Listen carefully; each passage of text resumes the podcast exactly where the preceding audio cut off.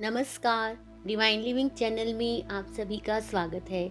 आज हम बात करने जा रहे हैं रे क्रॉक की, जिन्होंने मैकडोनल्ड्स को विश्व की सबसे बड़ी फास्ट फ़ूड कंपनी बनाने में अपना योगदान दिया। आज हम उनसे और उनके विचारों से सफलता प्राप्त करने का तरीका सीखेंगे।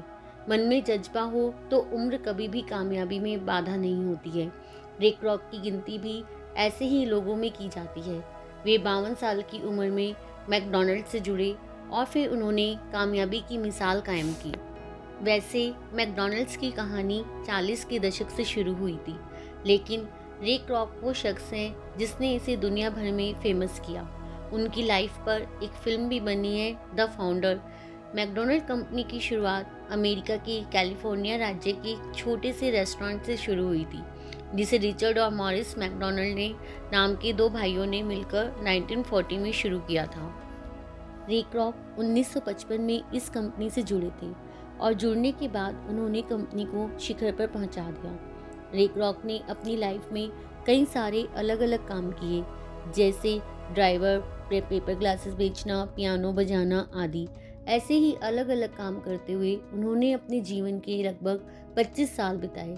फिर उन्होंने रेस्टोरेंट में मिल्कशेक बनाने की मशीन बेचने का काम शुरू किया और कुछ सालों तक मशीनें बेचने के बाद उन्होंने अपने सेल्स को एनालाइज किया तो देखा कि कैलिफ़ोर्निया की एक अकेली कंपनी ने, रेस्टोरेंट ने उनकी सबसे ज़्यादा छः मशीनें खरीदी हैं। क्रॉक उस रेस्टोरेंट से बहुत ही प्रभावित थे। और उसे विज़िट करने के लिए कैलिफ़ोर्निया आए, जहाँ उन्होंने देखा कि एक छोटी सी रेस्टोरेंट होने के बावजूद ग्राहकों की वहाँ पर बहुत लंबी लाइन लगी हुई थी। रे ने पहले ऐसी भीड़ अमेरिका की किसी भी रेस्टोरेंट में नहीं देखी थी। क्रॉक ने लाइन में खड़े एक आदमी से पूछा कि आखिर इस रेस्टोरेंट में खास क्या है और यहाँ पर इतनी भीड़ क्यों लगी हुई है? तो उस आदमी ने कहा कि यहाँ आपको सबसे अच्छा बर्गर पंद्रह सेंट्स में मिलेगा और ऑर्डर की डिलीवरी के लिए आपको ज़्यादा समय भी नहीं देना पड़ेगा। तब रे क्रॉक ने डीप में जाकर उस रेस्टोरेंट के बारे में पता किया। तो पता चला स्टार्टिंग में यह रेस्टोरेंट ज़्यादा सफल नहीं था। लेकिन जब उन्होंने उस कंपनी ने अपने मेन्यू के आइटम को घटाकर कुछ लिमिटेड कर दिए और उनकी चार या पाँच आइटम पर उन्होंने अपना पूरा ध्यान केंद्रित कर दिया, तभी से उन्हें सफलता मिलनी शुरू हो गई। उन्होंने अपने बर्गर और फास्ट फ़ूड को बनाने के लिए मशीनों का प्रयोग करना शुरू कर दिया था, जिससे लोगों का बहुत समय बचता था।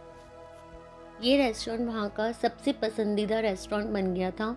इन सभी बातों को जानने के बाद रे रॉक ने मैकडोनल्ड ब्रदर से मिलकर खुद के लिए उनसे रेस्टोरेंट की फ्रेंचाइजी लेने की बात कही और तब मैकडोनल्ड ब्रदर ने भी क्रॉक की बात को मान लिया और अपनी एक फ्रेंचाइजी भी उन्हें बेच दी।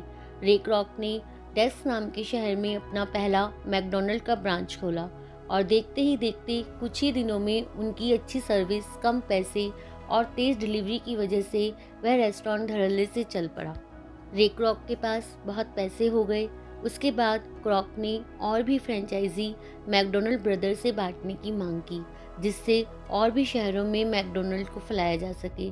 लेकिन दोनों ब्रदर्स ने ये कहकर मना कर दिया कि उनके पास जितने पैसे हैं, वे काफ़ी हैं और काम करना नहीं चाहते।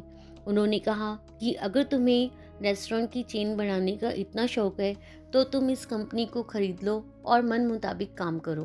फिर क्रॉक ने पैसे इकट्ठे करके कुछ समय बाद कंपनी को खरीद लिया।